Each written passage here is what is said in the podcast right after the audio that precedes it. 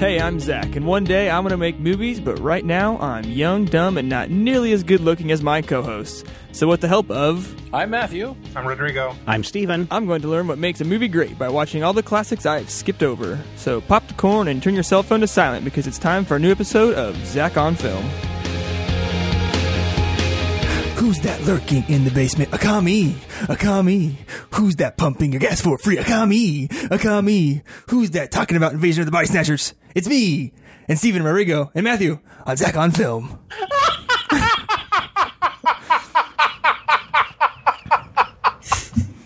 Zach riffing a little uh, improvisational jazz there. Zach. Yeah, I thought of that Was- when I was watching the it was film. Is this where we're supposed to like snap thing. our fingers? yeah, no, it was the yeah, it was the SNL cheerleaders. Yeah, yeah. Spart- Spartan yeah, yeah, yeah, Spartan cheer. So uh, My first of all, tell us what Invasion of the Body Snatchers is about. Uh, Invasion of the Body Snatchers, a town. I'm guessing in California. Yes. I figured Yes. California. Um, doctor. We open the film. Doctor's going crazy mad. Needs to be detained. Starts telling the story of a nice little town where weird things start happening. People start reporting that their family members are acting themselves all across the town, and then suddenly everyone's fine. Come to find out, seeds are growing people and they're taking over people's minds and this alien race is trying to take over the world k- kinda and make people more uh peaceful and not so emotional and um Yeah. that's that's pretty much the end of the story and everyone gets taken over besides this dumb doctor and then he runs away Yeah, but it kind of has in this in this movie that we've seen, this 1956 version. Yeah. Um, it has a happy ending because just as they're about ready to commit him to the insanity Yeah. award, uh, they come in with this big uh, traffic accident. The doctor and the psychiatrist are there, like, "What happened? Oh, there's a big overturned truck on the highway, and the strangest thing, these big pods were all over the place. Never seen anything like it before." And they're like, "Quick, call the government. We got to get people in." yeah And Which so it kind of ends with a happy ending. yeah we like can get that. to that later which i thought eh, So I Actually, better I have a question about that now. Okay, go ahead. I don't remember that when No, I've that seen this movie before. I, I, I I've- swear I've seen this movie without that that that preface and that closing bit. in the original in the original release, uh, or when they were were test screening stuff, audiences didn't get what the movie was about. They were laughing at inappropriate times, and so Don Siegel and Warner Brothers thought it'd be a good idea to put these bookend pieces um, where um, McCarthy, what's his name? McCarthy is that his name? Kevin McCarthy, Kevin yeah. McCarthy is retelling the story of the events of what happened, and then um, so yeah, I always remember for me, and maybe because it is so ingrained in our memories from a, from a young age of him running down the street going, "They're here, they're, They're here." everywhere, And you're then gonna." looking into the camera and going, "You could be next." Yeah, yeah. Yeah. Um, but that ended up playing a, a lot better for audiences. And the interesting thing is, we've talked about narration before as a cheap way out to explain things to your audience about what's going on. And we've even talked about it in great movies like Blade Runner. And so it's really interesting to see it pop up, pop up here, uh, time and time again. yeah it's It's really it's Especially in this film. Too. Yeah, it's weird too because I was watching a um a Raymond Chandler movie from like 1975, something like this, Mm-hmm. a couple of weeks ago, and it uses voiceover as well, but it's still very well done. I think this movie is very well done too, but those bookended pieces just seem somewhat forced. Yeah, that I felt like the beginning, and I really was kind of disappointed in the ending too.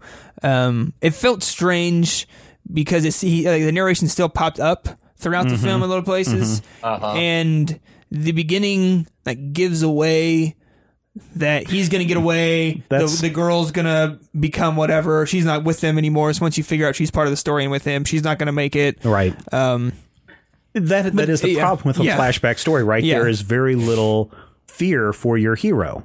And that And can once- be a big problem. yeah. when you get this ending, this bookend, it really feels like, and uh, don't get me wrong, this is a, a long term fan of the Twilight Zone talking.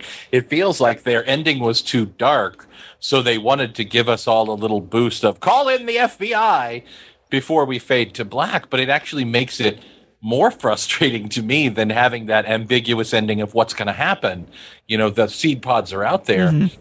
Now it's a big ambiguous ending of the seed pods are out there and the government's going to come in, and that's kind of another movie that I might actually wish they'd shown me some of on film. Th- that movie ends like uh, Tommyknockers. The government comes in, burns everything to the ground, and the end. Right.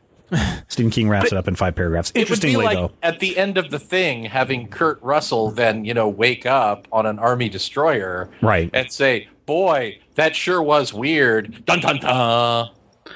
interestingly, this is based on a novel, and in that novel, um, the humans don't win. They find out that the pods Awesome. are the pods, or maybe they do kind of, you know, in a diminished capacity. Sure. Um, but the pods only have the pod people only have a lifespan of five years, and then they have That's to fly off and do something else. They have to repodify somewhere else.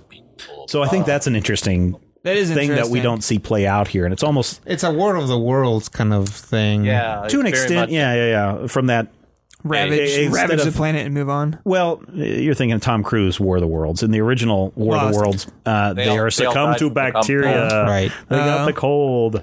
And we talked about the Andromeda strain too. That also has like it's like these timed uh sci-fi things, right? It's Mm-hmm. like people survive because the strain mutates into something harmless. Right. Or right, basically, the it's- it's a aliens, yeah, the at aliens that are so overpowered um eventually get sick or the zombies aren't actually zombies they're alive and eventually they starve right mm-hmm. Right. like mm-hmm. all of those things are like here's here's why the entire population of the world didn't die Right. Hmm. Right. Which is a kind of a realistic card to play in storytelling because many times that happens in real life. You know, you have something show up and it seems overwhelming, and then all of a sudden we're like, oh, wait, this is how, you know, this is the cure for the yellow fever or whatever it is. And I'm sure now people are going to tell me there's no cure for yellow fever and I'm an asshole. but um, yeah, the, it doesn't necessarily work dramatically. And I think that by adding that ending, they've really not only given us a, a weird, more ambiguously weird and more ambiguously unsatisfying ending, they've kind of negated the horror, the real horror of that last scene with Kevin on the highway, because that's that's that's heavy stuff. That's right up there with Vincent Price saying, "Oh my God, the Tingler is in the room." Scream for mm-hmm. me. Yes. Here's here's how I would have wished the movie would have ended because I was watching with Aubrey and we both agreed that the horror factor would have been increased if all of the people that he'd been telling this whole to thing whole to Yeah, were were in pod fact people. right. Yeah. So Yeah. if he if he could have finished his story, right? He's they're looking at him and talking to him. Okay, okay, we just need you to calm down for a bit. Put some anesthesia on his face. He relaxes. Then they go, boom, we got him. Credits. Or, or the way they would have done in 1956 is it's okay. Everything's okay. Yeah. We believe you. They set him down. He's like, oh, thank goodness somebody believes me. And then they walk in carrying one of the pods. That's how they would have oh edited yeah, it. yeah, sure. That probably would have been better. the way that I would have done it is they're like is like no you're crazy this can't possibly be true um and then they like they walk out of the room close the door and they're like he knows everything He knows like don't worry he will fall asleep soon Yeah, yeah, yeah. Yeah, We will pod him. Rah, rah. pods Yeah, it just seemed any anything where those people are actually Right. the aliens seemed better. right Yeah. Nope. Yeah, I guess they are. Never mind. I had a stupid question that's actually answered by the film itself. Hooray for subtext! oh So this so this is another of the Red Scare movies and often pointed to as one of the better versions of a Red Scare movie. Sure. Yeah. In that again the, the creators are always like, well, no, we never intended that. or people are reading this far more into it. But this is a movie that came out during the House Un-American Activities Committee uh, hearings where a lot of people in Hollywood were being called forward. A lot of big name stars. We've talked about uh, uh, John Wayne and uh, uh, Jimmy Stewart and, and Bogart. Bogart was obviously against it. Lauren Bacall was against what they were doing, saying it's none of your business what our po- political affiliations were. And then these actors, actresses, writers uh, were um, were blacklisted, and that means that they could not get work of any kind because your studio, your t- uh, TV station, your uh, play, whatever, didn't want to be associated with a commie sympathizer, communist sympathizer. Um, and so this was a really bad time for a lot of a lot of people. There's a good movie called uh, Guilty by Association, I think is what it is. It's got, I think it's, is that what the name of it is? Guilt by Association. Somebody look that up. I think is what the title of the movie right. is. But it's basically looking at um, this HUAC uh, committee and Hollywood's uh, what was going on in Hollywood. Now, some people stood up against it. Uh, some people refused to answer the Senate, um, the committee on this, and they were held into contempt. And ten people were jailed on this. So you can just imagine that careers are being ruined. And some people outed them, saying, "Yes, you're that person was a member of the Communist Party." I believe if you go back and look Lucille Ball was at one point a member of the Communist Party. Life is good for Susan, her two children, and new boyfriend, Russell. But life abruptly changes when she discovers her perfect boyfriend is a drug dealer. Nope, that's not it. Okay. That's not it. I think it's got. Gosh dang it! I, I want to say. Where the frick is it? Uh, it doesn't really matter. Uh, there's a really good movie, and I, maybe it's Al Pacino is in it. Um, but it's a really good movie that, that takes a look of what was going on in Hollywood at the time of this Red Scare, and one actor who gets, or one producer who gets blacklisted uh, in this process. And uh, I, it's odd that these things happen, but maybe not. I mean, we go and look and see some things today where someone will do something that people frown upon because it's not a societal norm, and suddenly they are shunned and their Right. career is over, and those kinds of things happen, and it takes them a long time to recover. This has been going on for a very long time. In fact, there's a new um, book by Sean Phillips and um, is it Greg Rucka that I reviewed a couple of weeks ago called the the Fade Out. And one of the characters and one of the characters in that comic book has been blacklisted and can't find work. And his friend is uh, they're collaborating on stuff, but he's slipping him money on the side so that he can he can live during this time. So when you have a movie that's saying, "Oh my God, who are these? Who are these uh, non-emotional, non-believers in God, Godless. godless Yeah. people?" Um, they could be somebody that's right next door to you, or maybe one day they seem normal, but then the next day they've been corrupted by communism. Go turn them in as quickly as you can. Yeah. Um, that really is an underlying message of Oh, what's sure. going on in that time. and, and, it, and it really hits home, especially towards the end, especially that last scene on the highway. yep. I said, Aubrey, okay, we watched this scene. Now let me explain the context of this film and watch it again. And then she just like started laughing because it was like so Yeah. like, Oh, like, yeah, so 'cause he- blatant. Yeah, because he's literally looking at the camera and saying it, which which It- uh, we saw Klaatu do as well, Right. In uh, uh, the day the Earth stood still, where he's like, "I'm having this conversation with you, the audience." Yeah, yeah. so Don Siegel, who's the director, says the political references to Senator McCarthy and the totalitarianism was inescapable, but I tried not to emphasize it because I feel the motion pictures are primarily to entertain, and I didn't want to preach about this, about what was what HUAC was was doing. And um, go ahead, Matthew. the- themes are universal. And the fact that this movie was made at a time where that was happening and it had that plot, that meant that theme was going to be there for not only the you know the filmmakers to, in this case, avoid or try to downplay, but for the people to read into. So I mean, you can't avoid the themes of your work. And if you look at any, you know, any given creator, you're going to find those moments where something is interpreted uh, because of the world that it came out in. Had this movie come out in 1946, it you know it could have been any number of things. I don't Well, it know probably if it would have read would've- the same day.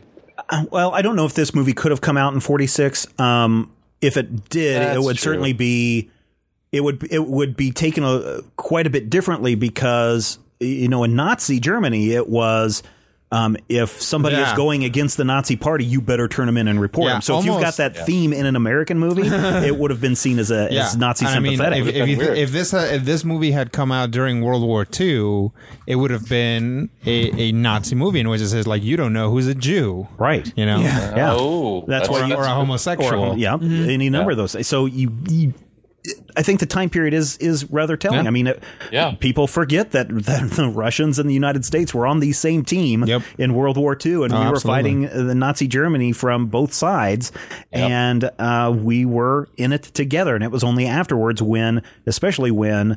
Um, and maybe we weren't buddy buddies, you know, slapping each other on the back and, and sharing drinks together, but the enemy of my enemy is my friend kind of thing. Sure. And certainly it started to fall apart as the uh, Nazi scientists were pilfered uh, by the Russians.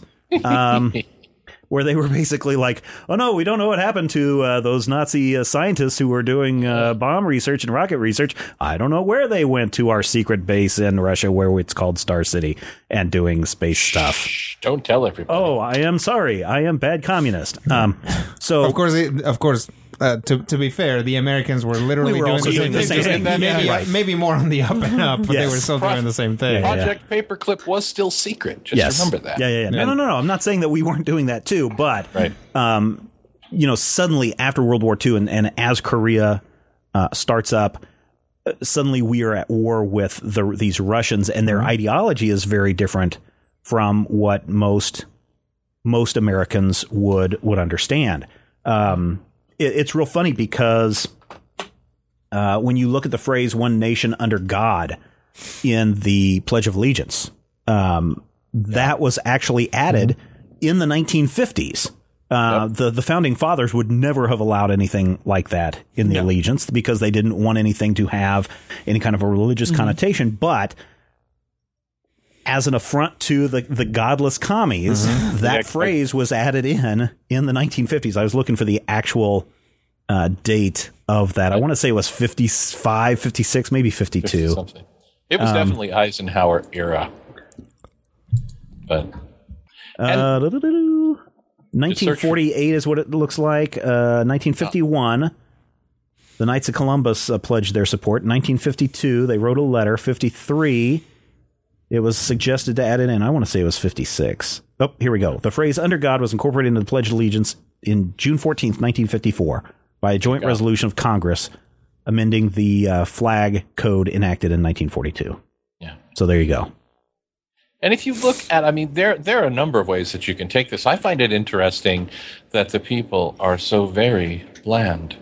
There's kind of that that Stepford thing. Well, that that's how you can. That's how you can tell they're the bad people because But they're not they? loving.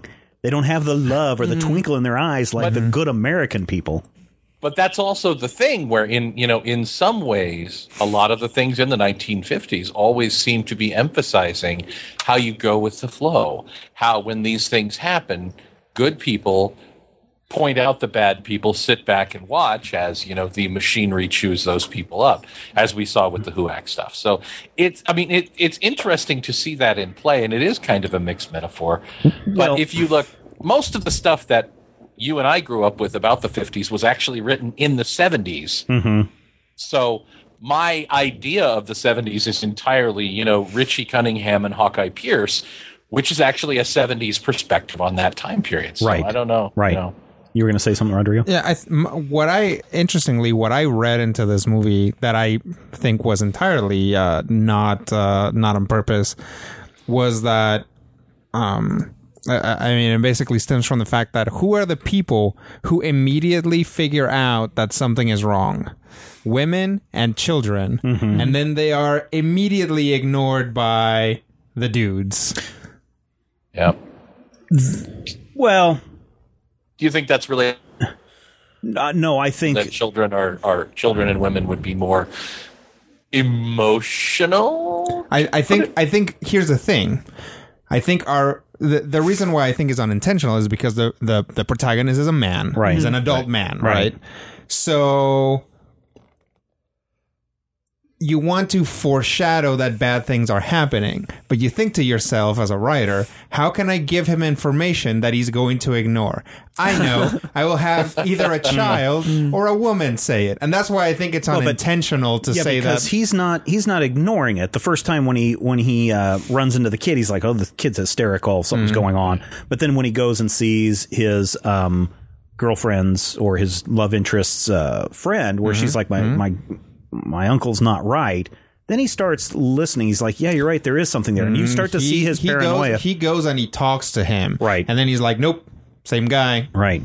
Um, but then the paranoia starts to starts to set in, and he starts to to listen and believe, and starts to put things together. The paranoia starts to set in when a guy calls him and says, there is a corpse, like an amorphous corpse in my house. Yeah. That's when he's like, oh, maybe all these crazy children and women were right. yeah. the other thing too, though, is in hindsight, all those people that he was talking to, all the men who are like, "Oh, that's crazy," they were already Right. uh, taken over. So he, being been. away from everyone from two weeks or longer Mm-hmm. and coming back, he probably would not have noticed it right away to begin with. And he's got trusted colleagues that he listens to who seem normal enough to him, and- and, they're uh, dismissing it as well. And again, it's a, it could be that the commentary is not entirely on the human side, it's on the pod side. It's like, because again, as a writer, you're like, well, who would the pods take over? Mm-hmm. they would take over all the men first, leaving all the women and children to be like, "What's going on?" But it's but that's not the case here. They're taking over everyone simultaneously. That's right. But he But does. there he is does a- make that point. I mean, Doctor Doctor Frassum actually says, "I've seen people lose their humanity a little at a time, and their hearts grew callous. And this is my Kevin McCarthy. Mm-hmm. And again, this I'm is- R.J. Fletcher. Oh, sorry. But this is again when Korea is going on and people coming back from the war, uh, World War II or Korea or whatever, coming back changed and losing their humanity in that sense. Another thing that you could look at this movie as is just be a conformist. Okay, don't try to protest against the government.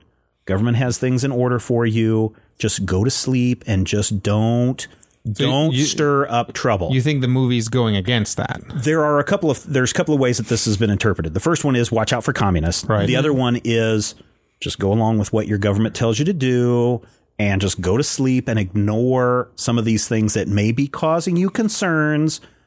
Just go ahead and trust your government. That's the that's a second message that people have pointed to saying that this can be interpreted as that way as So, so the movie is saying, "Don't trust the government." Is that what you think? That is, is that what that read is? it can be. okay. Yeah. Yeah.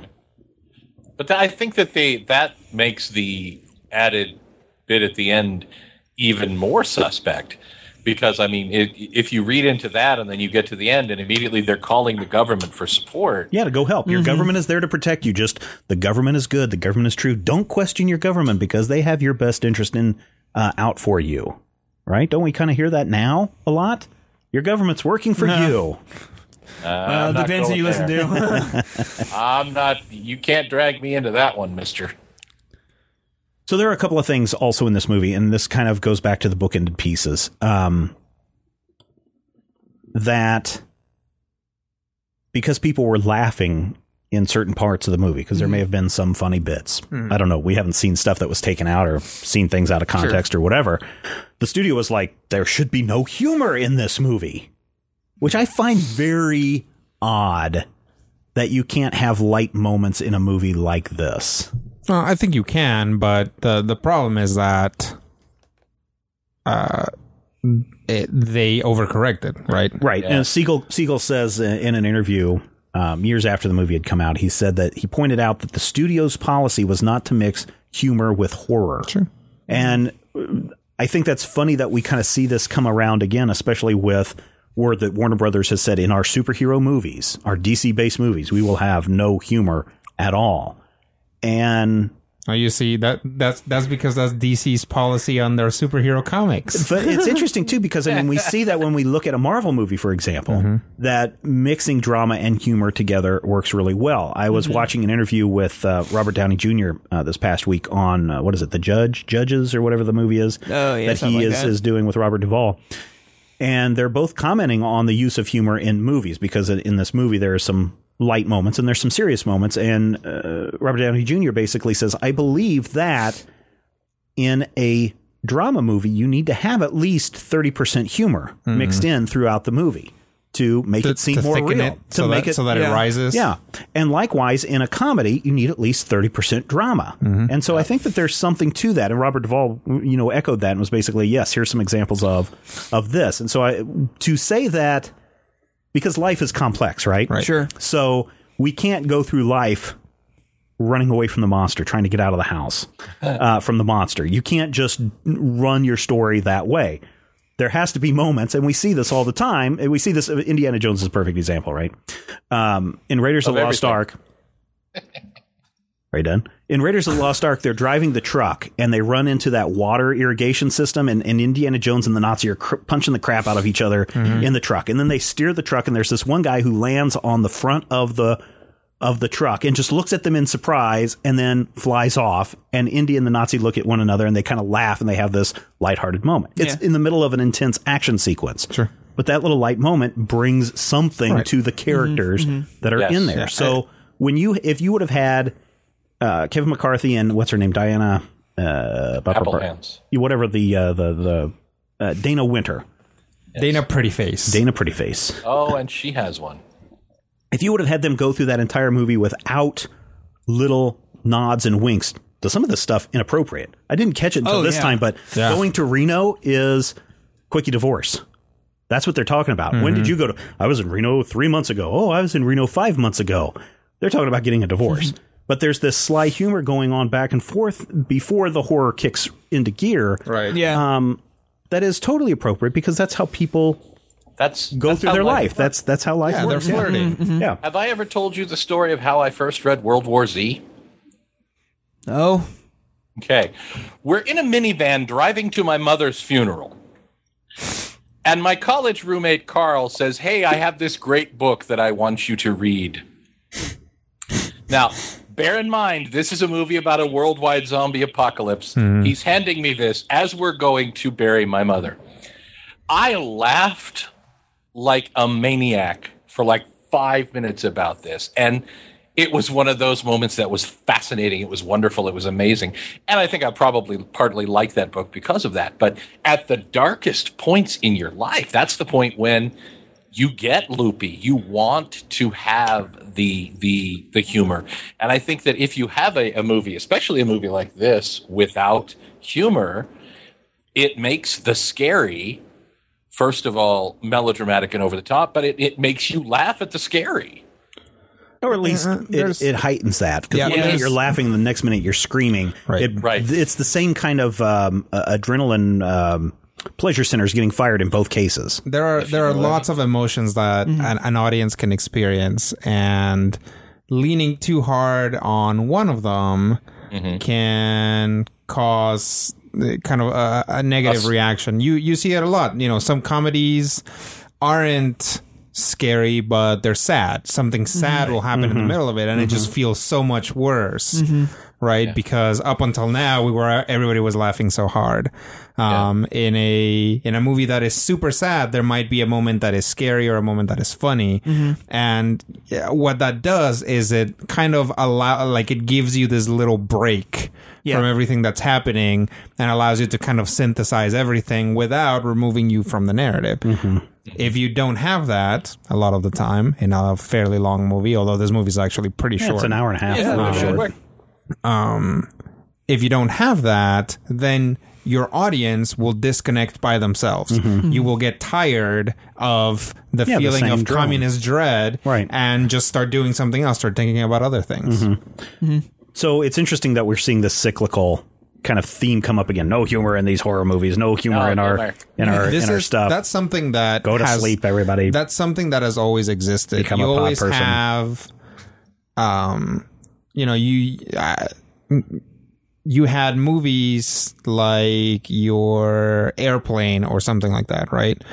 I mean, that movie is one hundred and fifty percent jokes. Right, like, right, right. Yeah. They, they only have the slightest plot possible. but that's a parody of disaster movies, though. and it's lots of fun still though it's it's that i mean it is a parody but it is that um and you have movies that are 100% drama and have zero funny moments and that is actually i would say the norm it is like when you think about good movies they have a good mix when you think about so-so movies they usually don't and airplane's actually pretty good Yeah. but um uh, I think uh, there's lots of uh, there's lots of movies out there that um, they don't like that. That's actually a prevailing attitude. That attitude still exists because you had something like um, and uh, I haven't brought it up in the past five minutes on American Werewolf in London, which is a scary movie with a lot of humor. Right. And then you don't see a lot of that again, even though it's successful within the movie.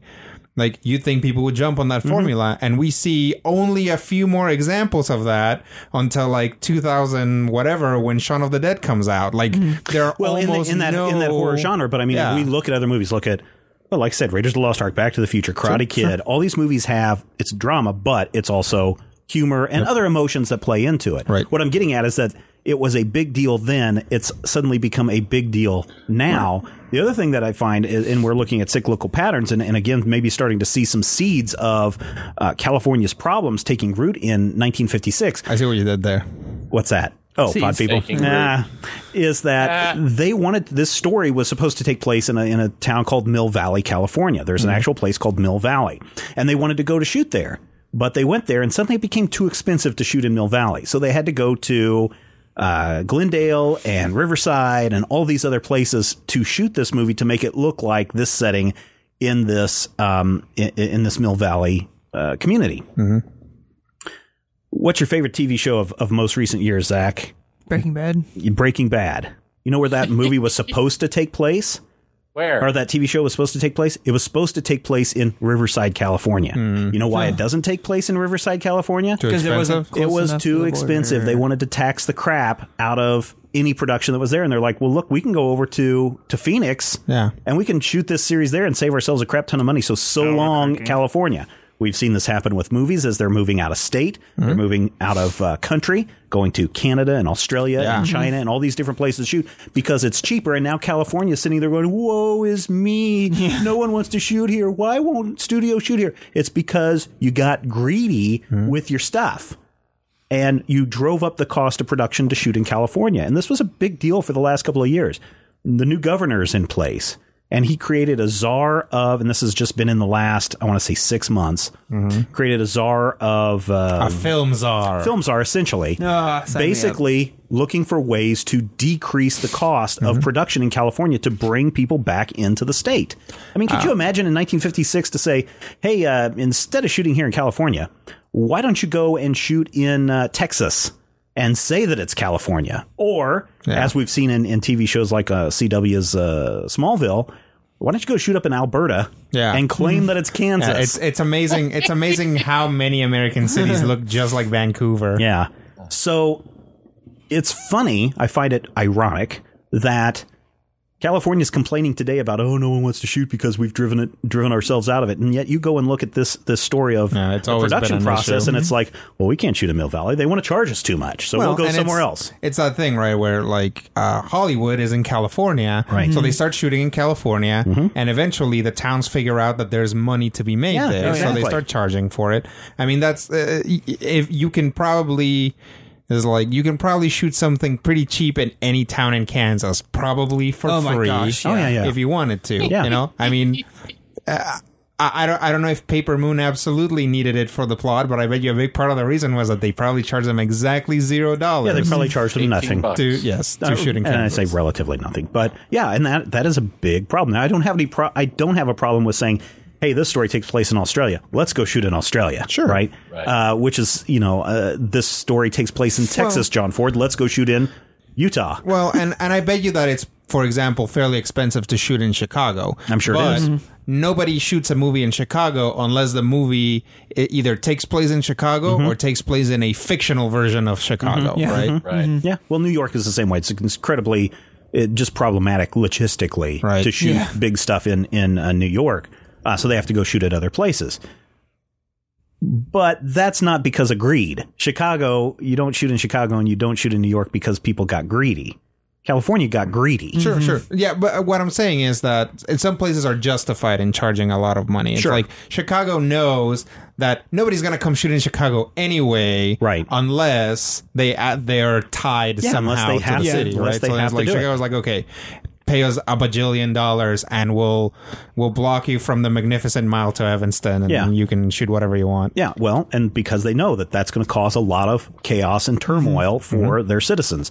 Whereas in California, it's like, oh yeah, we used to charge a, a nickel for our coffee, but now these Hollywood bigwigs are making all this money. Let's charge five hundred dollars for a cup of coffee, and just we can keep the profit ourselves. It's it's that kind of silliness that I think caused California to get into the problem that it is now, and that it's desperately I- I trying think- to figure out how to draw production. And I'm not saying all production has left California, but they're desperately trying to get Yeah. production to come I back. The, I think the easiest way to do it is you just shoot in what used to be its forests that are now ash. Yeah, yeah, You just put a big tarp over all the ash that used to be trees, and then you you shoot on I top of forget, it. I forget what they're a green doing. I think some of the some of the things that they're doing, of course, is they're trying to um, have um, essentially waivers where they get a discount, you know, like a four million dollar discount if they shoot here or sure. something like that. But that's not enough. Flim Springfield. I think they need to, yeah, I think they need to just start giving more tax breaks and and and really educating their community, saying we're screwing ourselves out of this deal. Yeah. I don't know. I when we talk about cycles again, I find it interesting that this movie, even though it's hailed as a great sci-fi movie, is still plagued with some of the same problems that plague Hollywood Mm-hmm. and movie productions today. So something to be aware of. Uh, Yeah, there, go to California. What'd you uh, What'd you take away from this movie? Uh, you know, there's there's a couple film techniques that I I, I kind of chuckled to myself about. The first one is when our protagonist goes into his greenhouse because people have greenhouses, Right. And it's all it's all you know. The rest of the movie up to this point, it's been kind of medium shots, Yeah, pretty yeah. it's pretty squared focus, Yeah. and it's like all of a sudden greenhouse, nah, Dutch angle, Yeah. Like, When oh, shot shit's really gonna get super low to the ground, yeah. yeah, like oh no, here it comes. And then I started thinking of my favorite film techniques to insinuate sex. Yeah. And I think this one has my favorite. Uh, two actors going for a kiss, a slow zoom in, and then a fade. Right, right. Fade to black. And we fade up on a, a smoking a cigarette ashtray. Yeah. Like, yeah, buddy. you faded over the best part. Well, because you can't show Well, that I know, stuff. I know. and But I- I- these I kinda my favorite tropey- one- These kind of have tropey things 1956. uh, pop up. Yeah. Yeah, so I I, I, I, I like that technique a lot. Zach, the world was still black and white in 1956. I know, man. mean, Did you get anything that you were going to uh, change in the way you approach productions?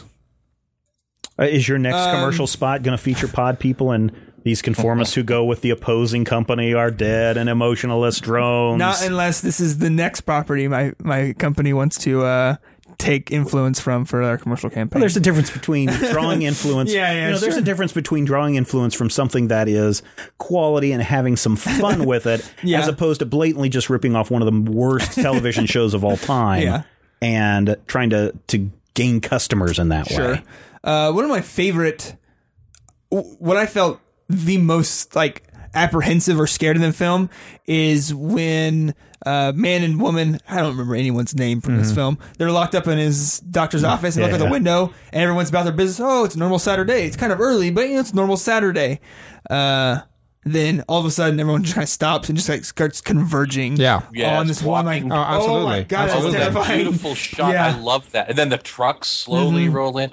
Oh, that's a gorgeous shot.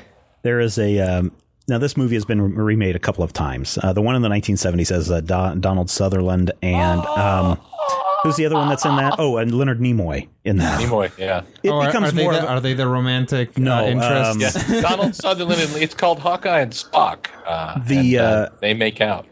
it's very fascinating to see because it becomes more of just straight out horror, as Horror. opposed to anything with an underlying message. And the emotionalness, uh, the non emotion in the actors really comes out in, in their characters in that piece, which makes it really creepy. And then there's a scene because, you know, the pods can over, only overtake you when you sleep. There's this really creepy scene where um, this old bum sleeps with his dog and the dog then the the pod person comes out and it's a dog with the old man's head Oh, nice. it, it is creepy. It comes running up and looking at the people and licking his lips. And in this movie um, it's the dog getting run over by the truck and you're not trying to show emotion. In that movie the dog comes running up and they're trying not to show horror and disgust in their face to alert everyone around there. And then the creepy thing is when you've been spotted they turn and look and open their mouths and point and just start screaming really loud. Oh, it is the it is the most creepiest thing in the and- world and when that's you a, see that's that. A, that's a good example of the people uh, of, who were making that movie watching this movie and said, what were actually the creepiest parts? Yeah. And the creepiest parts is that human behavior, right? Yeah. It's not necessarily the foam coming out of the pods. It's not Right. the pods themselves. It's not the aliens themselves. It's like when people act in concert as like Yes. weird robots. That those are actually the that's good. scariest parts of the movie. which uh, they did a, remade this movie again in like 2007 8 somewhere around there with the Yeah. invasion with nicole kidman and i've seen bits and pieces of that um, and what i took away from it or the big difference was to me was they played up the don't react more uh, that seemed to be played up a lot more from what i saw in the nicole kidman thing which kind of allowed them to go into like a more gore horror kind Mm-hmm. of thing of like threatening lives and people's lives more, which we've Yeah. kind of seen like as we've progressed. And, increase, yeah, we yeah. see especially in like late 2000s and stuff where that happens. And so I thought that was interesting. Can I, while I have you guys here, can I, can one of you guys explain to me how the pods actually work? No, I can't. it makes no sense to me because what, what's the other body Oh, for? Okay, yeah, yeah, yeah. That's that's what I'm trying to figure out. I think I think that they actually might not make sense, but I wanted I didn't know if I missed No, something. it doesn't make any sense. Um, you, it's not really explained in the movie, but you know, the pod comes out. It basically clones your body and your emotions, and the the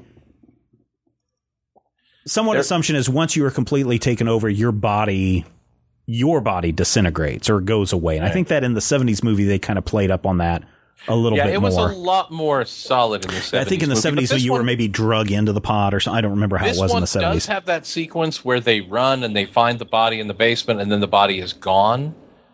I think the seed pods grow a new you and then like consume the old you. But yeah, Yeah. it's not Right. It's not made clear, and I think That's that what they. may be because of That's the what they kind of say, but then they contradict at the end right. when When the girl she- falls yeah. asleep and she wakes up. It's like, like what in the world did they end the pod for her for? Because she just fell asleep and they just took over Right, her mind. right. You took over her don't, you don't know that there wasn't a pod nearby. Right, but we saw her fall asleep and Right. then wake up as the same person. Like she Uh, fell asleep well, she was for like wearing half a the second. same. She was wearing the same clothes. No, She's he is out running around.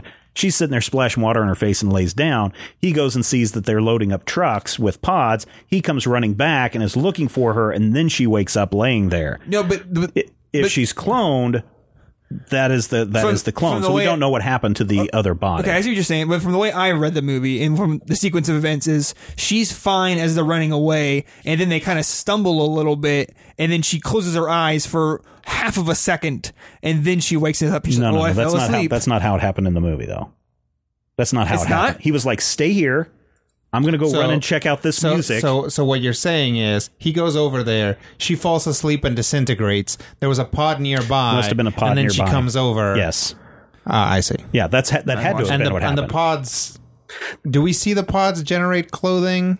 no. no, Okay, and that's the other thing that we don't know. right. So who knows? Maybe your body disintegrates and the clone takes your takes your stuff. Takes your Eh, clothes. you know, Maybe the clones grow pants and they're all really naked. they they could, even- except for the body that they found early on, who was naked. So Right. I, it, it was The it was blank. confusing because it really seems like because then because then what happens what has to happen is she disintegrates and the clone comes over and now the clone is pretending to be normal right, then they fall over he kisses her and that's when Yeah. he realizes that that's a problem right, okay because she's so that- trying to she's trying to be normal, Right. But when he kisses her, he realizes, oh wait, this is not the same Right. You're not she tastes tastes a little bit too much like. Uh, uh, Brussels Photosynthesis. sprouts. photosynthesis. yes. You know, if my girlfriend tastes She tastes like photosynthesis. Yes, that is right. Chlorophyll. I think Chlorophyll. I- there you go. I think my wife would be really mad, but that's neither here nor there. Yeah, they really don't clearly explain the process, and I think that's part partly let's make it scarier, and partly it's 1956. Partly it's can't necessarily. it's not important to the story of, No. of that. But like I said, the '70s version goes into a little bit more detail than that. Yeah, sure. The 70s version has a really horrible, terrifying moment where you find a partially grown clone of somebody. And that's where it actually kicks in. And that's one of the things that my brain is kind of conflating the stories in my head, too. Yeah. So.